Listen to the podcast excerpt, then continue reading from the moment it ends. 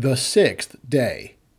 God said, Let the earth produce living creatures after their kind, livestock, creeping things, and animals of the earth after their kind. And it was so. God made the animals of the earth after their kind, and the livestock after their kind, and everything that creeps on the ground after its kind. God saw that it was good. God said, Let's make man in our image, after our likeness. Let them have dominion over the fish of the sea, and over the birds of heaven, and over the livestock, and over all the earth, and over every creeping thing that creeps on the earth. God created man in his own image. In God's image he created him. Male and female he created them. God blessed them. God said to them, Be fruitful, multiply, fill the earth, and subdue it have dominion over the fish of the sea, over the birds of heaven, and over every living thing that moves on the earth. God said, Behold, I have given you every herb yielding seed, which is on the surface of all the earth, and every tree which bears fruit yielding seed. It will be your food. To every animal of the earth, and to every bird of the sky, and to everything that creeps on the earth, in which there is life, I have given every green herb for food. And it was so. God saw everything that he had made, and behold, it was very good. There was evening, and there was morning, the sixth day. Almighty God, we beseech you, graciously behold this, your family, for which our Lord Jesus Christ was contented to be betrayed and given up into the hands of wicked men, and to suffer death upon the cross through the same Jesus Christ, your Son, our Lord, who lives and reigns with you and the Holy Spirit, ever one God, world without end. Amen. The Old Testament lesson for Good Friday is written in the 52nd and 53rd chapters of the book of the prophet Isaiah, beginning at the 13th verse. Behold, my servant will deal wisely. He will be exalted and lifted up and will be very high. Just as many were astonished at you. His appearance was marred more than any man, and his form was more than the sons of men. So he will cleanse many nations. Kings will shut their mouths at him, for they will see that which had not been told them, and they will understand that which they had not heard. Who has believed our message? To whom has the Lord's arm been revealed? For he grew up before him as a tender plant, and as a root out of dry ground. He has no good looks or majesty. When we see him, there is no beauty that we should desire him. He was despised and rejected by men, a man of suffering and acquainted with disease. He was despised as one from whom men hide their face, and we didn't respect him. Surely he has borne our sickness and carried our suffering. Yet we considered him plagued, struck by God, and afflicted. But he was pierced for our transgressions, he was crushed for our iniquities.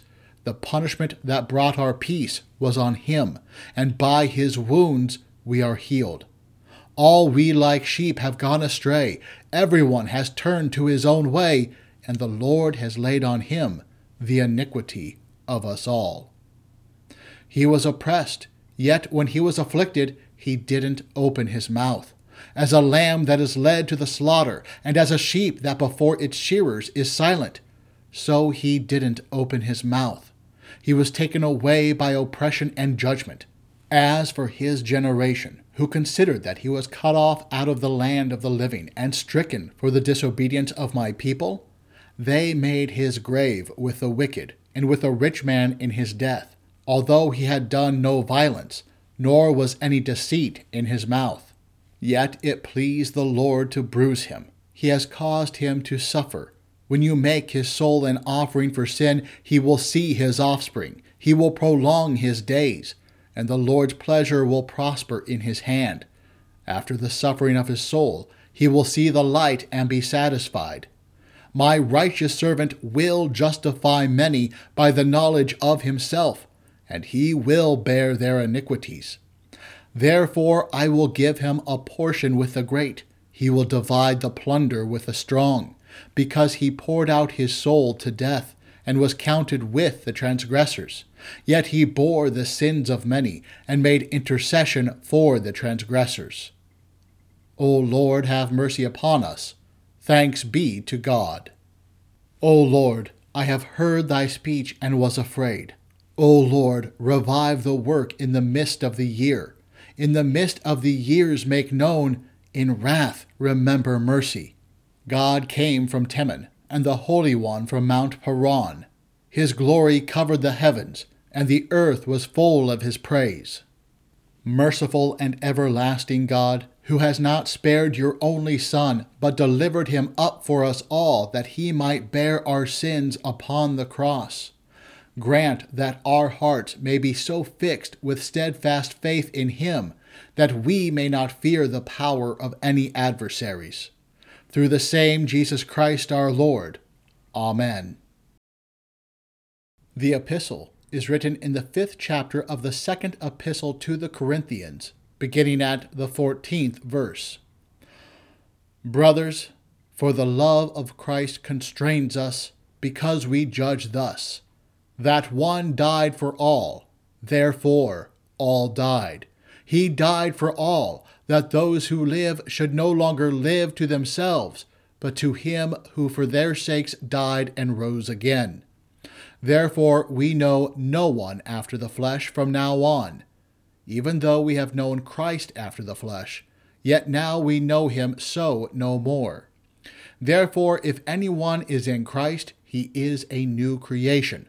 The old things have passed away. Behold, all things have become new. But all things are of God, who reconciled us to himself through Jesus Christ, and gave to us the ministry of reconciliation, namely, that God was in Christ reconciling the world to himself, not reckoning to them their trespasses, and having committed to us the word of reconciliation. We are therefore ambassadors on behalf of Christ, as though God were entreating by us. We beg you, on behalf of Christ, be reconciled to God. For him who knew no sin, he made to be sin on our behalf, so that in him we might become the righteousness of God. O Lord, have mercy upon us. Thanks be to God. Who hath believed our report? And to whom is the arm of the Lord revealed? By his knowledge shall my righteous servant justify many, for he shall bear their iniquities. Almighty and everlasting God, who has willed that your Son should bear for us the pains of the cross, that you might remove from us the power of the adversary. Help us so to remember and give thanks for our Lord's passion that we may obtain remission of sins and redemption from everlasting death. Through the same Jesus Christ our Lord. Amen. Deliver me, O Lord, from the evil man. Preserve me from the violent man, which imagine mischiefs in their heart. Continually are they gathered together for war. They have sharpened their tongues like a serpent. Adder's poison is under their lips. Keep me, O Lord, from the hands of the wicked. Preserve me from the violent man, who have purposed to overthrow my goings. The proud have hid a snare for me, and cords. They have spread a net by the wayside. They have set gins for me.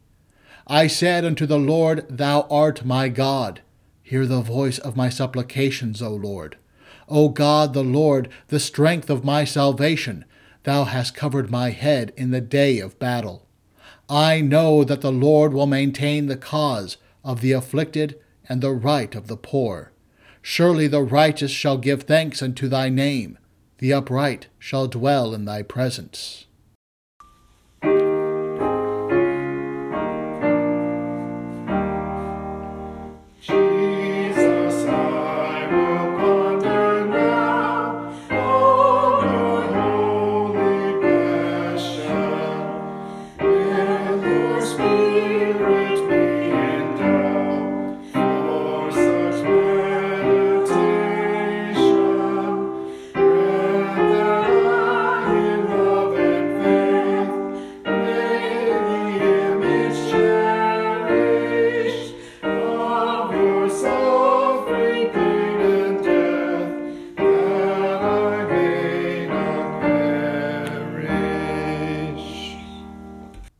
Passion of our Lord Jesus Christ, according to St. John. When Jesus had spoken these words, he went out with his disciples over the brook Kidron, where there was a garden, into which he and his disciples entered. Now Judas, who betrayed him, also knew the place, for Jesus often met there with his disciples. Judas then, having taken a detachment of soldiers and officers from the chief priests and the Pharisees, came there with lanterns, torches, and weapons. Jesus, therefore, knowing all the things that were happening to him, went out and said to them, Who are you looking for?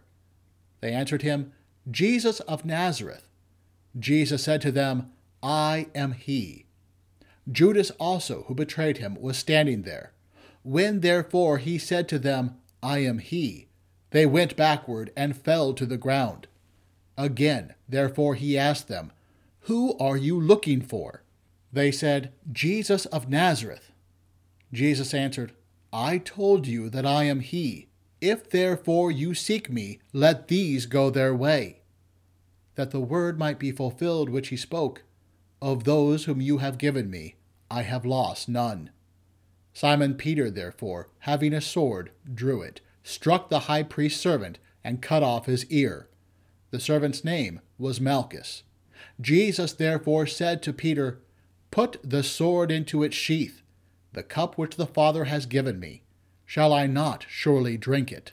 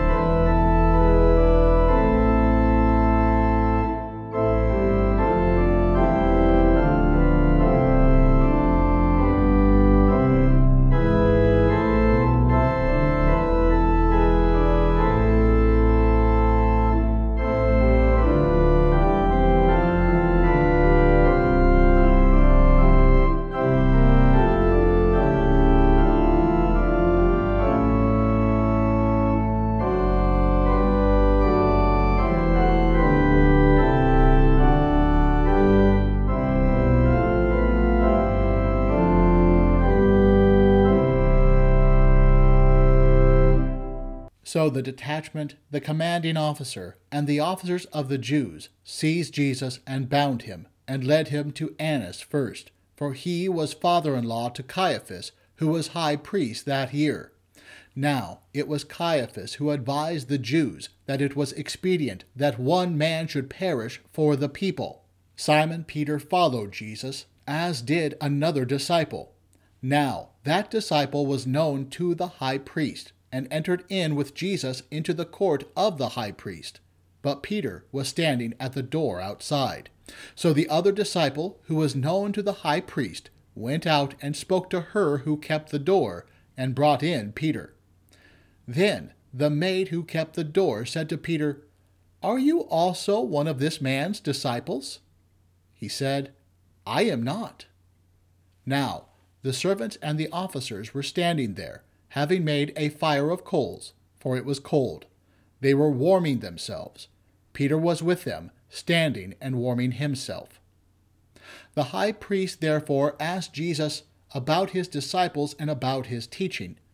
Jesus answered him, I spoke openly to the world. I always taught in synagogues and in the temple where the Jews always meet. I said nothing in secret.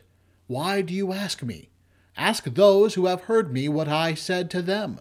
Behold, they know the things which I said. When he had said this, one of the officers standing by slapped Jesus with his hand, saying, Do you answer the high priest like that? Jesus answered him, If I have spoken evil, testify of the evil. But if well, why do you beat me? Annas sent him bound to Caiaphas, the high priest. Now, Simon Peter was standing and warming himself. They said therefore to him, You aren't also one of his disciples, are you? He denied it and said, I am not. One of the servants of the high priest, being a relative of him whose ear Peter had cut off, said, Didn't I see you in the garden with him? Peter therefore denied it again, and immediately the rooster crowed.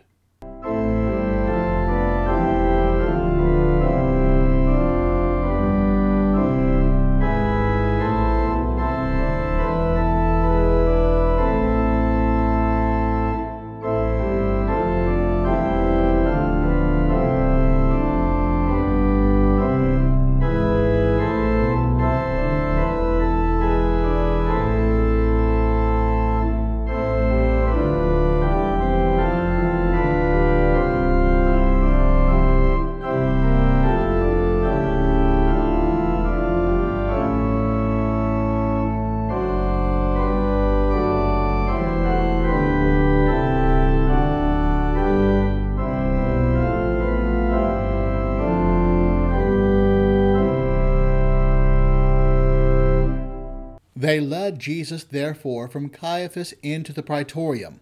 It was early, and they themselves didn't enter into the praetorium, that they might not be defiled, but might eat the Passover. Pilate therefore went out to them and said, What accusation do you bring against this man? They answered him, If this man weren't an evildoer, we wouldn't have delivered him up to you. Pilate therefore said to them, Take him yourselves and judge him according to your own law. Therefore the Jews said to him, It is illegal for us to put anyone to death, that the word of Jesus might be fulfilled, which he spoke, signifying by what kind of death he should die. Pilate therefore entered again into the praetorium, called Jesus, and said to him, Are you the king of the Jews? Jesus answered him, Do you say this by yourself? Or do others tell you about me? Pilate answered, I'm not a Jew, am I? Your own nation and the chief priest delivered you to me. What have you done? Jesus answered, My kingdom is not of this world. If my kingdom were of this world, then my servants would fight, that I wouldn't be delivered to the Jews.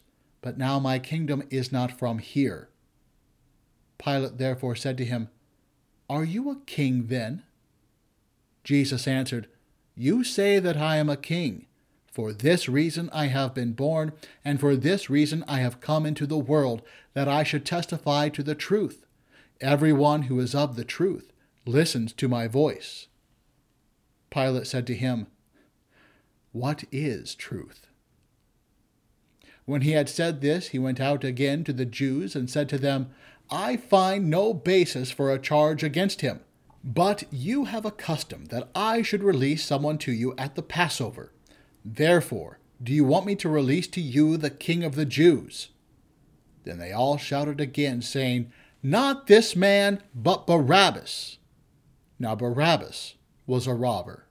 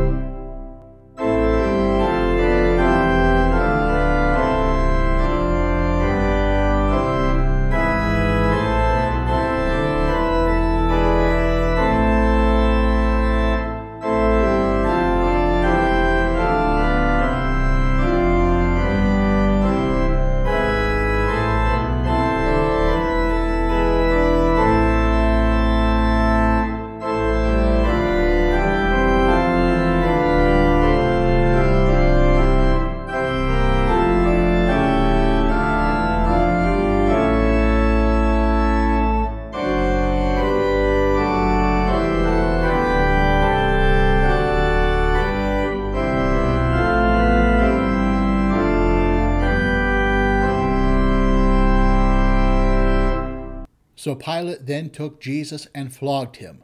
The soldiers twisted thorns into a crown and put it on his head, and dressed him in a purple garment. They kept saying, Hail, King of the Jews! And they kept slapping him. Then Pilate went out again and said to them, Behold, I bring him out to you, that you may know that I find no basis for a charge against him. Jesus therefore came out, wearing the crown of thorns and the purple garment. Pilate said to them, Behold the man! When therefore the chief priests and the officers saw him, they shouted, saying, Crucify! Crucify! Pilate said to them, Take him yourselves and crucify him, for I find no basis for a charge against him. The Jews answered him, We have a law, and by our law he ought to die, because he made himself the Son of God. When therefore Pilate heard this saying, he was more afraid. He entered into the praetorium again, and said to Jesus, Where are you from? But Jesus gave him no answer. Pilate therefore said to him, Aren't you speaking to me? Don't you know that I have power to release you and have power to crucify you? Jesus answered, You would have no power at all against me, unless it were given to you from above. Therefore, he who delivered me to you has greater sin. At this, Pilate was seeking to release him, but the Jews cried out, saying, if you release this man, you aren't Caesar's friend. Everyone who makes himself a king speaks against Caesar. When Pilate therefore heard these words, he brought Jesus out and sat on the judgment seat at a place called the pavement, but in Hebrew, Gabbatha. Now it was the preparation day of the Passover, at about the sixth hour. He said to the Jews, Behold your king! They cried out, Away with him! Away with him! Crucify him! Pilate said to them, Shall I crucify your king? The chief priests answered, We have no king but Caesar. So then he delivered him to them to be crucified.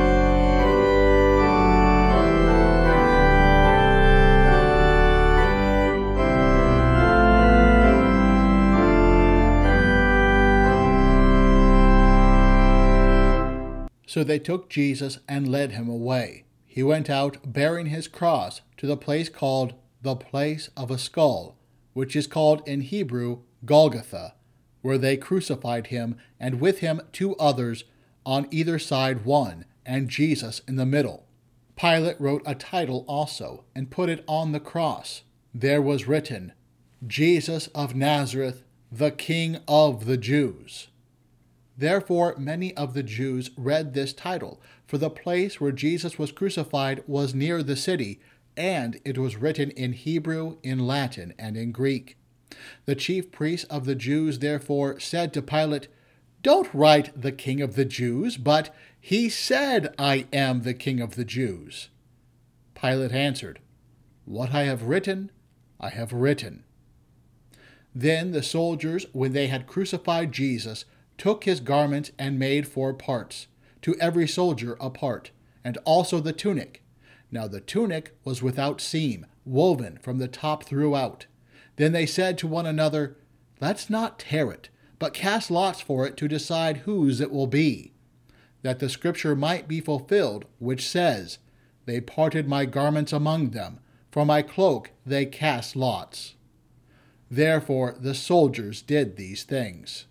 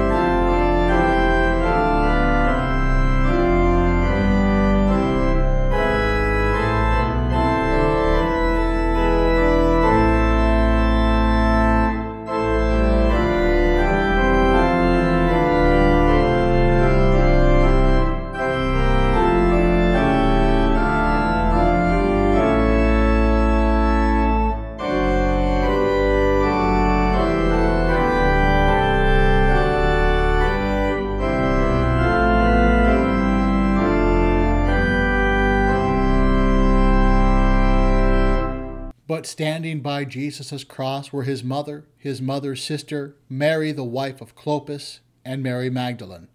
Therefore, when Jesus saw his mother and the disciple whom he loved standing there, he said to his mother, Woman, behold your son. Then he said to the disciple, Behold your mother.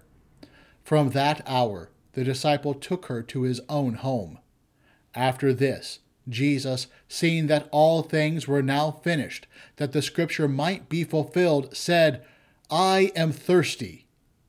Now a vessel full of vinegar was set there. So they put a sponge full of the vinegar on hyssop, and held it at his mouth. When Jesus therefore had received the vinegar, he said, It is finished. Then he bowed his head and gave up his spirit.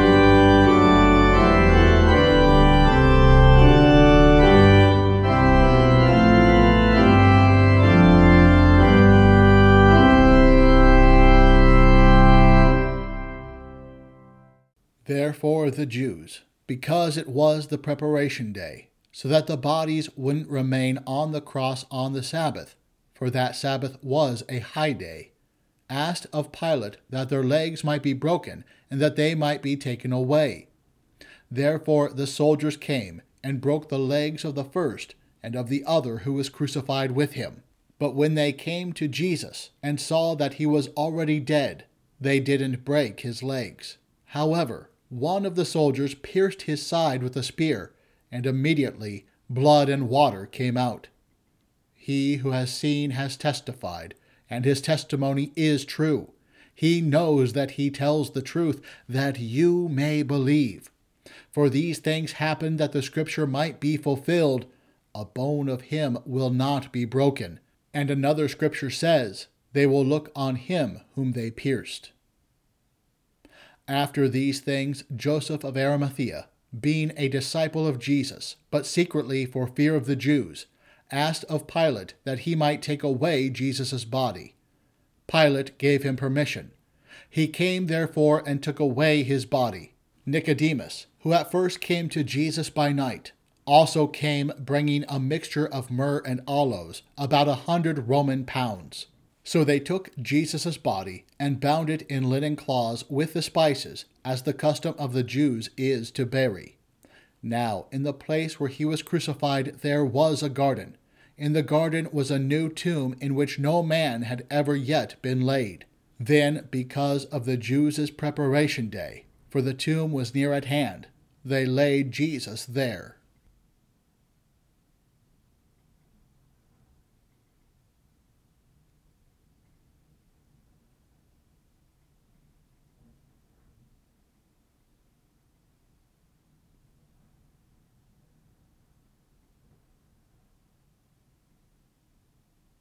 He was brought as a lamb to the slaughter. He was oppressed, and he was afflicted, yet he opened not his mouth. He was delivered up to death, that he might quicken his people. In Salem also is his tabernacle, and his dwelling place in Zion. He was delivered up to death, that he might quicken his people. He was brought as a lamb to the slaughter. He was oppressed, and he was afflicted, yet he opened not his mouth he was delivered up to death, that he might quicken his people. In the name of the Father, and of the Son, and of the Holy Spirit. Amen. Tonight, this is it. This is everything. Christianity is the flesh and blood of Christ. Christianity is Christ crucified.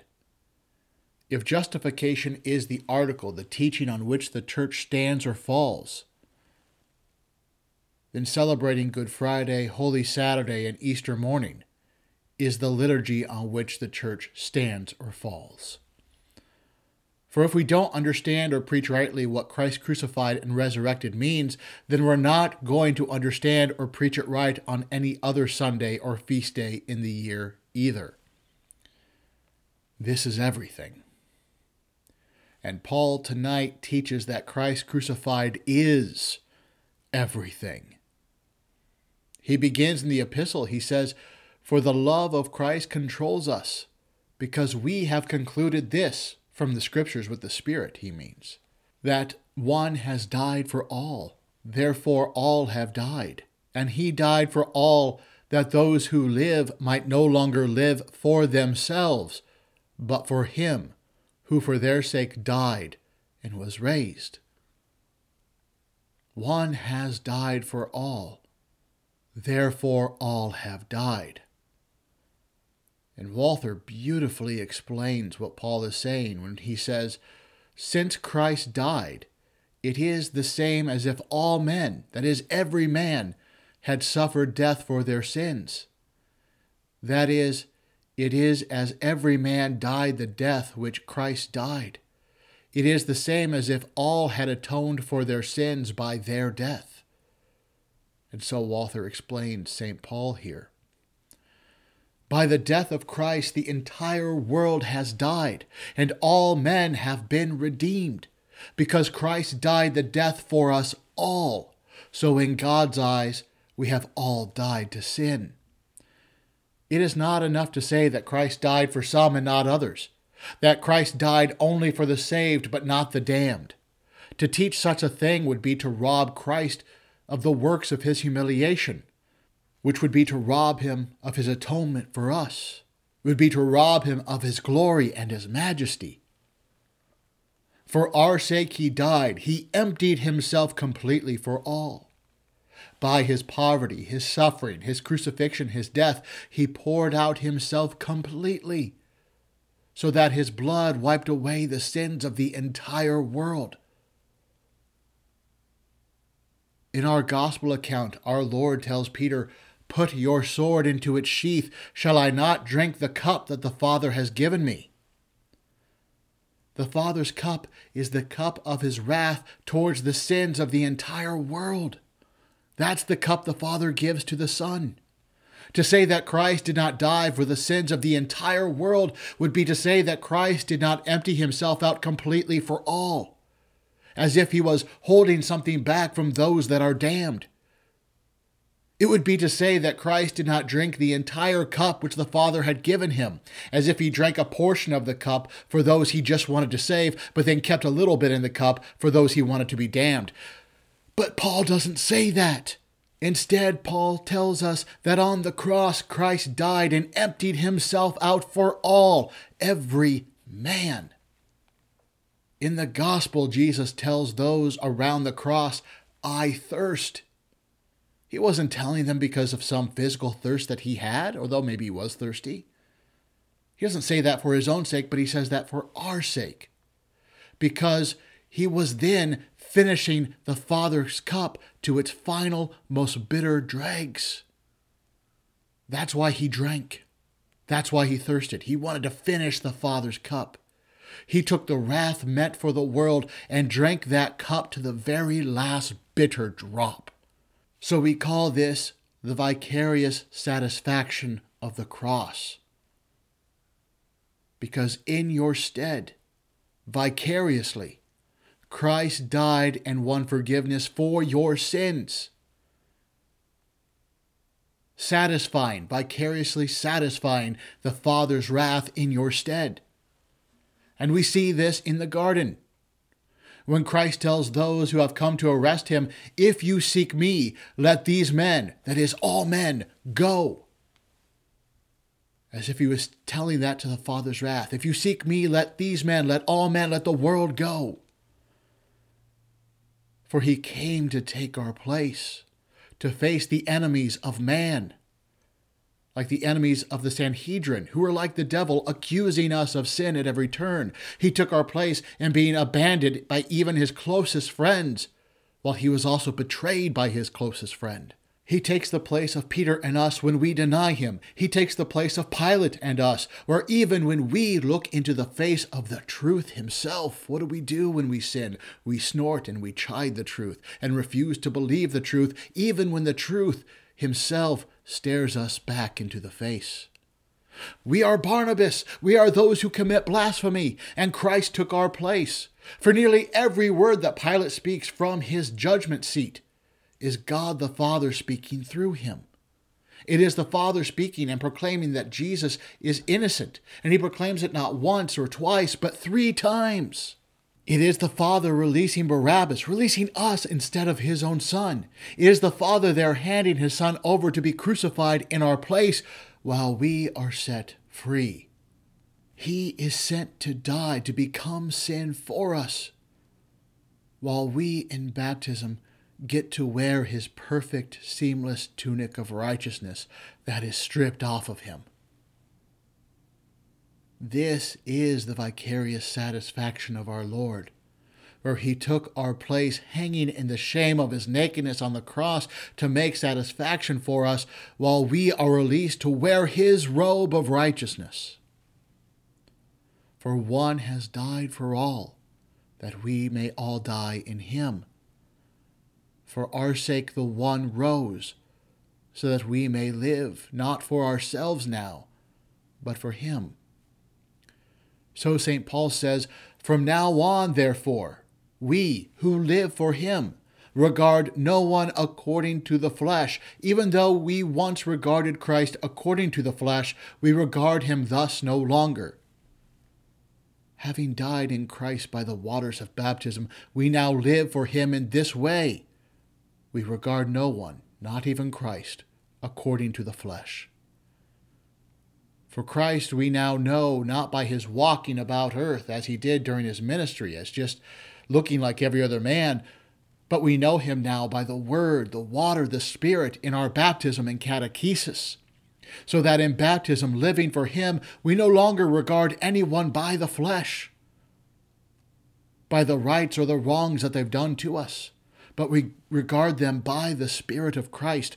In other words, we regard everyone as someone for whom Christ crucified has died. So that if they are precious enough for the Son of God to come and die and rise for them, they are precious to us as those for whom our Lord has died as well. So we suffer their sins, we suffer their insults, we suffer their unbelief, and we love them and forgive them as one for whom Christ has died. And for this, there is no exception.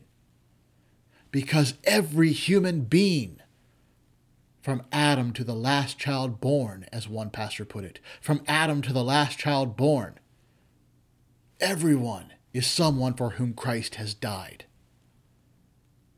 So then we see everyone either as our brother in Christ, as fellow believers, or as someone who is lost that needs the love and forgiveness of Christ. There is no other third option. So we live for Christ by regarding nobody by the flesh. And St. Paul goes on, he says, Therefore, if anyone is in Christ, he is a new creation. The old has passed away. Behold, the new has come. All this is from God, who through Christ reconciled us to himself and gave us the ministry of reconciliation. That is, in Christ, God was reconciling the world to himself, not counting their trespasses against them, and entrusting to us the message of reconciliation. So says Paul. Having died in Christ by the waters of baptism, we now live for him in the waters this way, as his own new creation. We saw this in the Creed throughout Lent. All of this is God's work. He drives all the verbs in the Apostles' Creed. He created us. He redeemed us in his suffering, death, and resurrection. He sanctifies us, and we do none of it. He does it all. Our being a new creation is not our work in whole. It is not our work even in the tiniest fraction of a part. It is all his work, which we heard tonight in the Passion so that our entire hope, our trust, our fear, our belief, our faith ought to be entirely in Him alone, nothing else. He does it all, no one else. For by his death and the forgiveness he won on the cross, the entire world, every single man, has been reconciled by God to himself in Christ. Again, there are no exceptions. Everyone, the entire world, has been reconciled by God to himself in Christ. Again, if we were to say that some were reconciled to God in Christ, but not others, we'd be saying that Christ's redemption was not complete, that his reconciliation was not whole, it was only in part. To say such a thing would be to deny God's gift, to deny the certainty of faith in Christ's death and resurrection. But that's not what our Lord says on the cross. Our Lord says on the cross, It is finished, accomplished, fulfilled, all of it, every last part of it.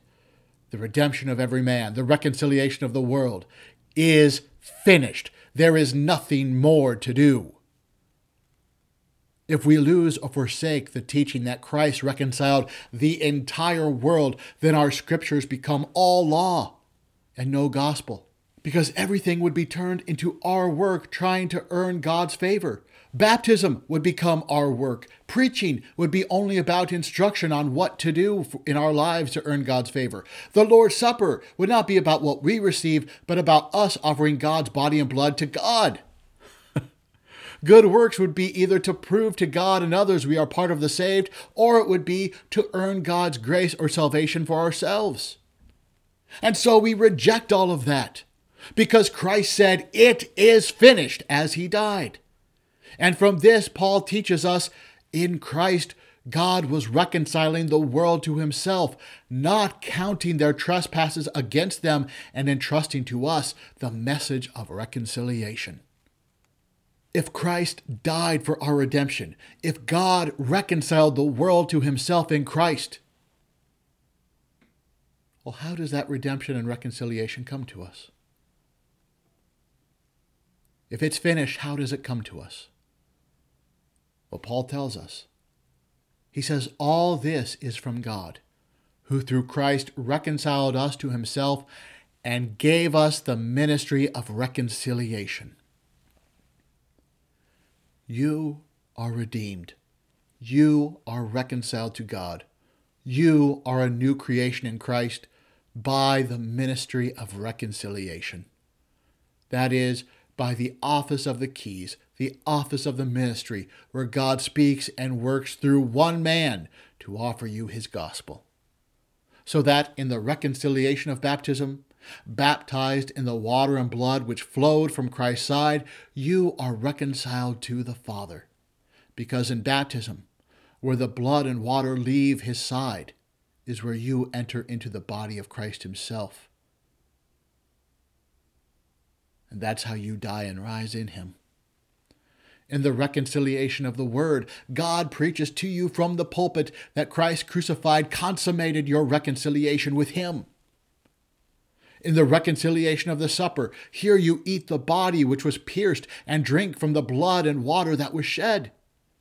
Here you eat of Christ's once and for all sacrifice, his once for all atonement and you enter in and remain in his new covenant where the Father promises to forgive your sins and to not count your trespasses against you because of the blood shed there. Yes, it's true that men in their hardness of hearts may reject baptism and the word and the supper, reject God's redemption and reconciliation, and in so doing they reject Christ's sacrifice for them on the cross. But the rejection of Christ does not mean Christ did not still die for the world. He did. And since he died for the world, all men are invited to enter the church by the water and the word and faith, to enter the body of Christ by way of baptism, by the ministry of reconciliation where Christ crucified is given to them. This ministry of reconciliation is born on the cross as St. John testifies.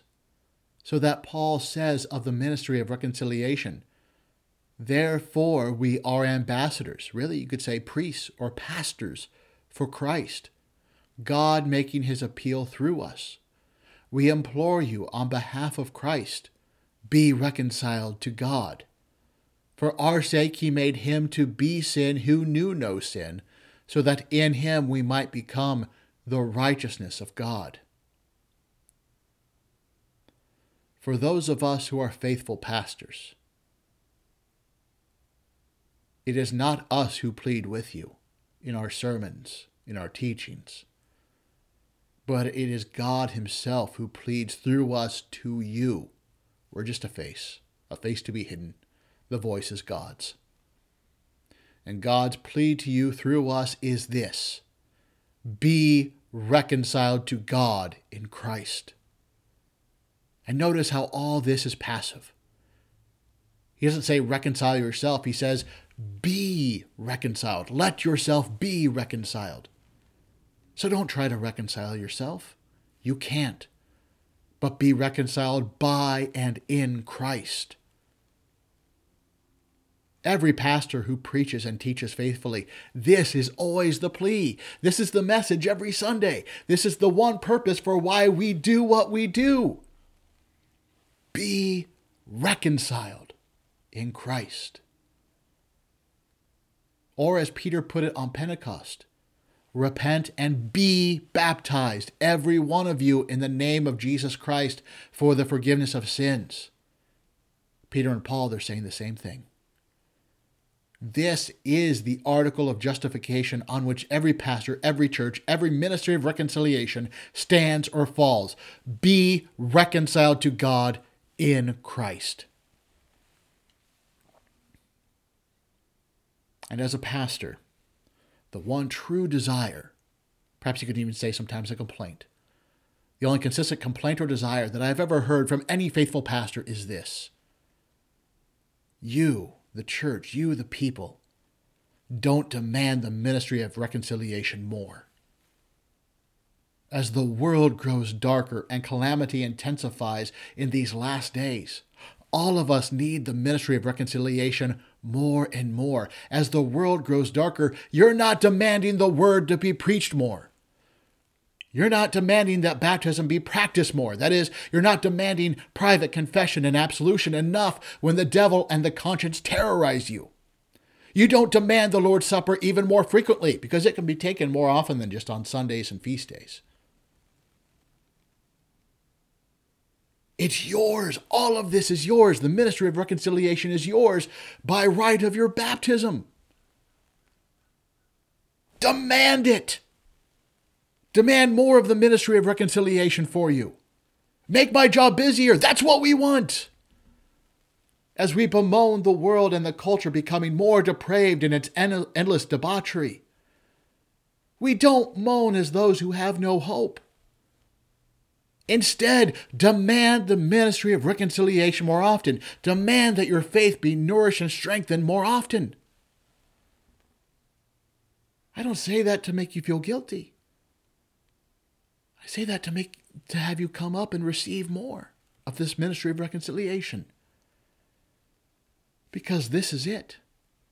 This is everything. Christianity is the flesh and blood of Christ. It is Christ crucified and risen for you, given to you in the ministry of reconciliation. Amen. Now may the peace of God, which surpasses all understanding, keep your hearts and minds in Christ Jesus. Amen. All goes on complaining forth the guilt of all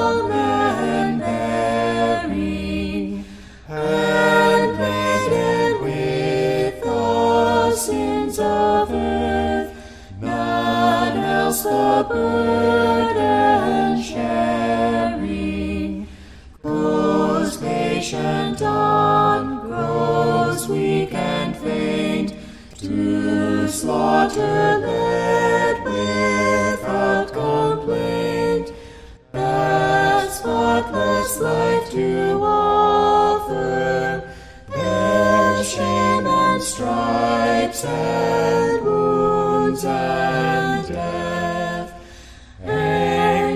and mockery and answer, willing all this I suffer.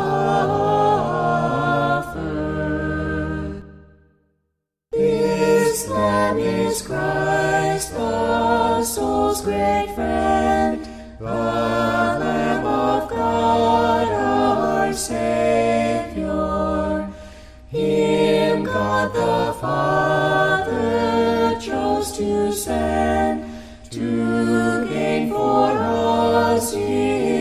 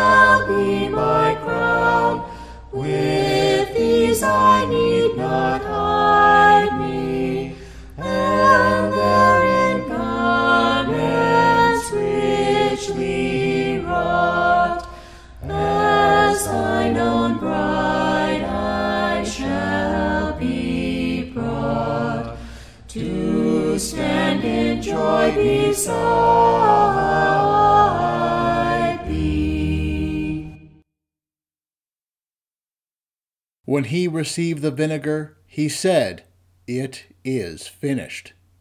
And he bowed his head and gave up the ghost.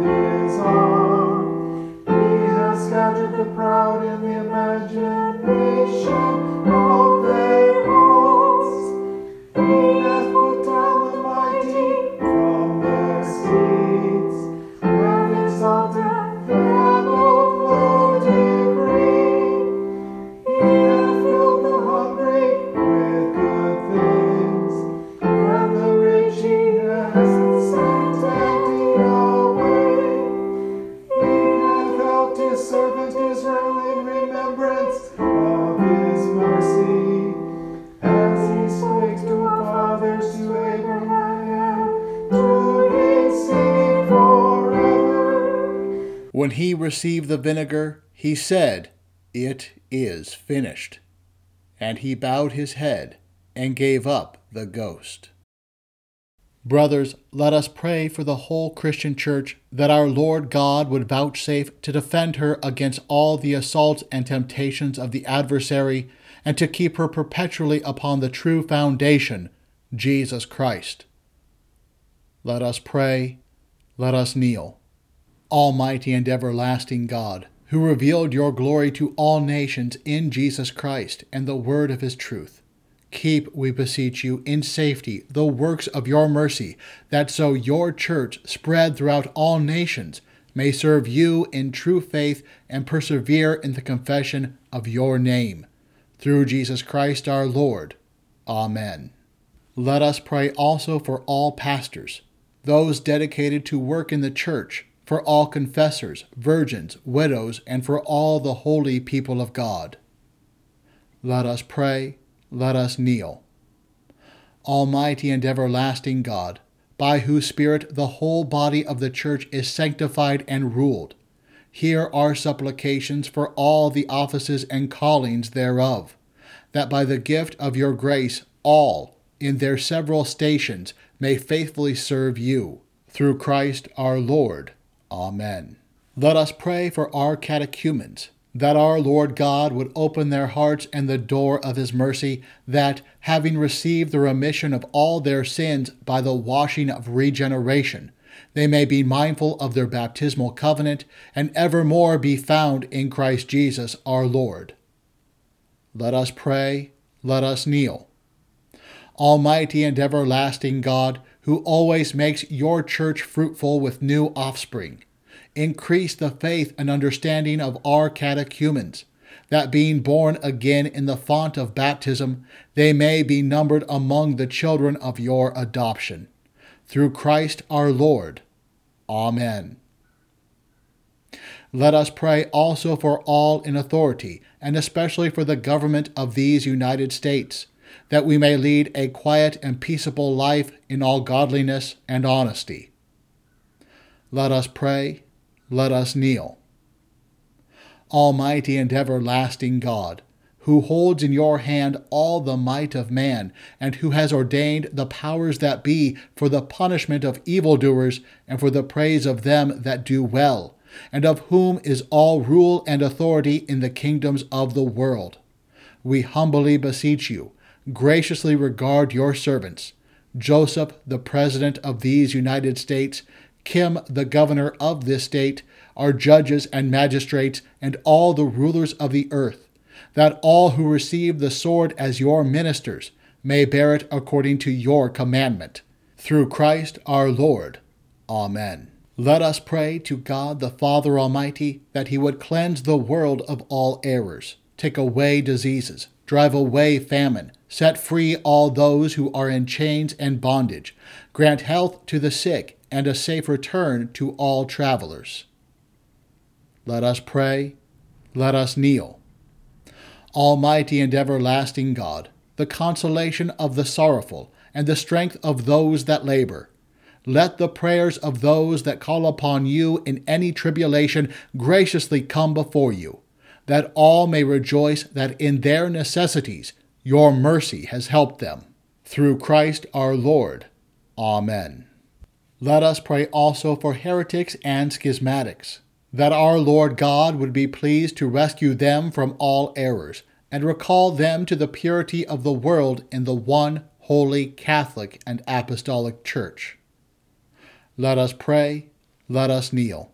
Almighty and everlasting God, who saves all, and wills that none should perish, regard the souls which are by diabolical deceit, that having set aside all heretical evil, the hearts of those that err may repent, and return to the unity of your truth. Through Christ our Lord. Amen. Let us also pray for his ancient people, that our God and Lord would lift the veil from their hearts that they indeed may acknowledge our Lord Jesus Christ. Let us pray, let us kneel. Almighty and everlasting God, who drives not away from your mercy even your ancient people, hear our prayers, which we offer for their blindness, that acknowledging the light of your truth, which is Christ, they may be rescued from their darkness. Through Christ our Lord. Amen. Let us pray for the heathen that Almighty God would remove iniquity from their hearts, that putting aside all their idols, they may be converted to the true and living God and His only Son, Jesus Christ, our God and Lord. Let us pray, let us kneel. Almighty and everlasting God, who always seeks not the death, but the life of sinners, mercifully hear our prayer and deliver them from the worship of idols, and join them to your holy church for the praise and glory of your name. Through Christ our Lord. Amen. Let us pray for peace, that we may come to the knowledge of God's holy word and walk before him as is becoming for Christians. Let us pray, let us kneel.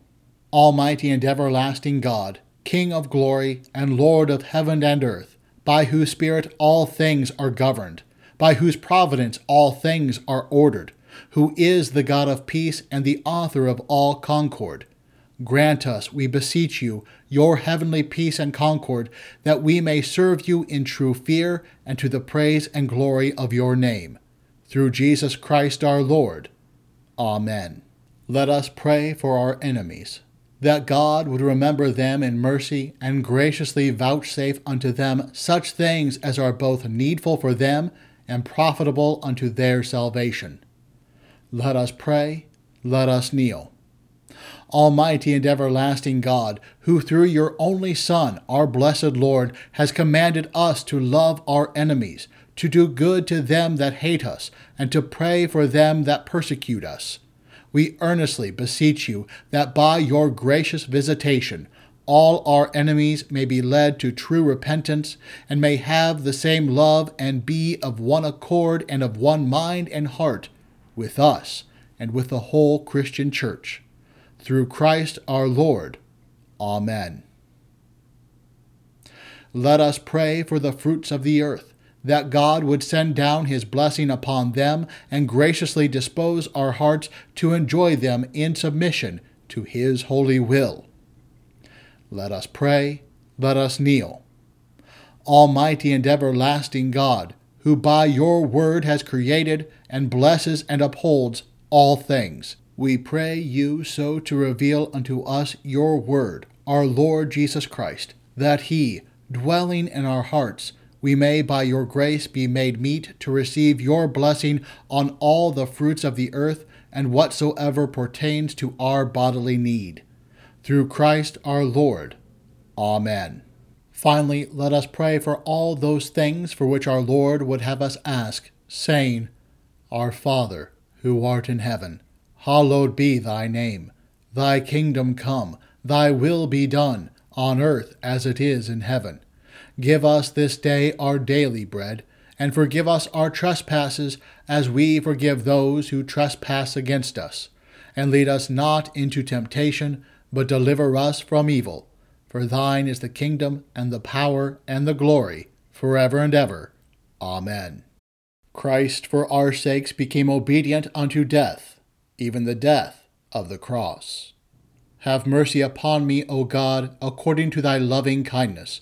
According unto the multitude of thy tender mercies, blot out my transgressions. Wash me thoroughly from mine iniquity, and cleanse me from my sin. For I acknowledge my transgressions, and my sin is ever before me. Against thee, thee only, have I sinned, and done this evil in thy sight, that thou mightest be justified when thou speakest, and be clear when thou judgest. Behold, I was shapen in iniquity, and in sin did my mother conceive me. Behold, thou desirest truth in the inward parts, and in the hidden part thou shalt make me to know wisdom. Christ for our sakes became obedient unto death, even the death of the cross. Purge me with hyssop, and I shall be clean. Wash me, and I shall be whiter than snow. Make me to hear joy and gladness, that the bones which thou hast broken may rejoice. Hide thy face from my sins, and blot out mine iniquities. Christ for our sakes became obedient unto death, even the death of the cross. Create in me a clean heart, O God. Renew a right spirit within me. Cast me not away from thy presence, and take not thy Holy Spirit from me. Christ for our sakes became obedient unto death, even the death of the cross. Restore unto me the joy of thy salvation, and uphold me with thy free spirit. Then will I teach transgressors thy ways, and sinners shall be converted unto thee. Deliver me from blood guiltiness, O God, thou God of my salvation, and my tongue shall sing aloud of thy righteousness. Christ for our sakes became obedient unto death, even the death of the cross. O Lord, open thou my lips, and my mouth shall show forth thy praise. For thou desirest not sacrifice, else would I give it. Thou delightest not in burnt offering. The sacrifices of God are a broken spirit, a broken and a contrite heart, O God, thou wilt not despise. Christ for our sakes became obedient unto death, even the death of the cross. Do good in thy good pleasure unto Zion. Build thou the walls of Jerusalem. Then shalt thou be pleased with the sacrifices of righteousness, with burnt offering and whole burnt offering. Then shall they offer bullocks upon thine altar. Christ for our sakes became obedient unto death, even the death of the cross.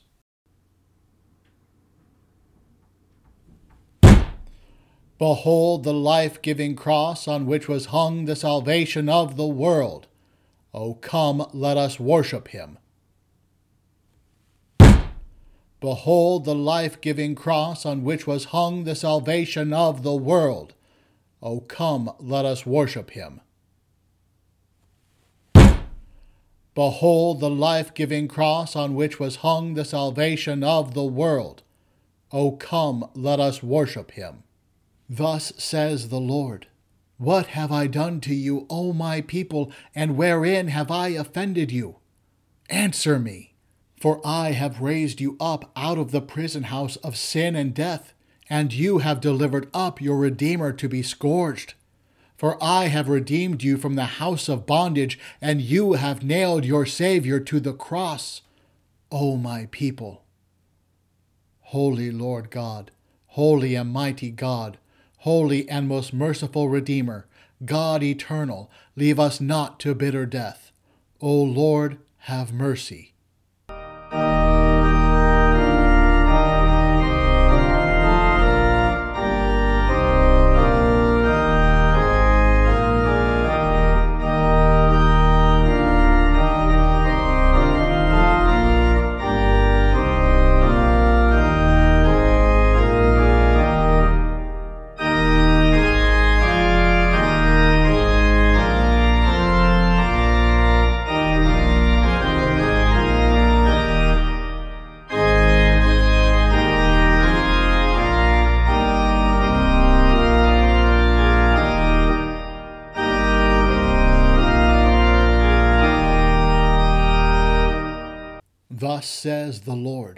What have I done to you, O my people, and wherein have I offended you?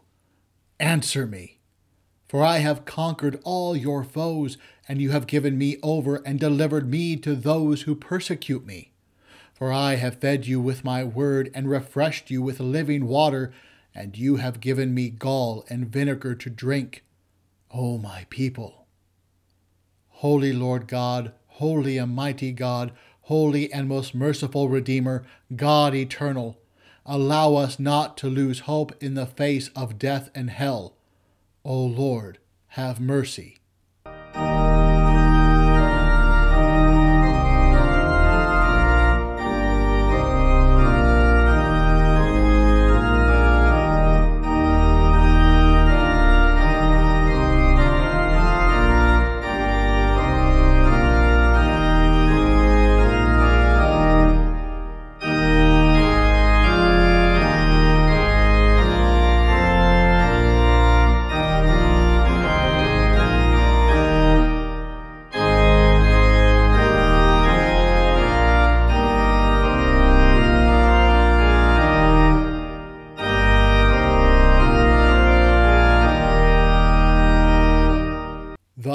Says the Lord What have I done to you, O my people, and wherein have I offended you? Answer me. What more could have been done for my vineyard than I have done for it? When I looked for good grapes, why did it yield only bad? My people, is this how you thank your God, O my people?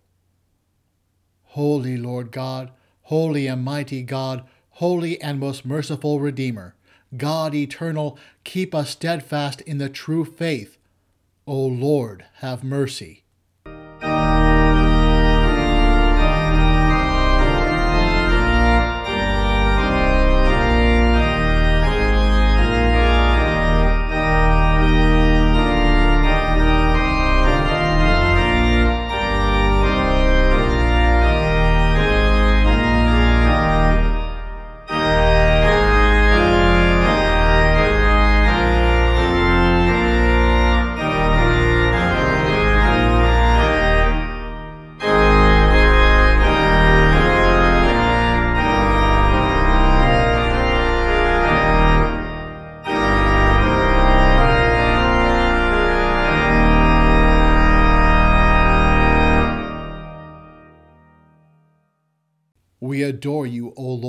We praise and glorify your holy resurrection. For behold, by the wood of your cross, joy has come into all the world. God be merciful to us and bless us, and cause his face to shine upon us and have mercy upon us. We adore you, O Lord, and we praise and glorify your holy resurrection. For behold, by the wood of your cross, joy has come into all the world.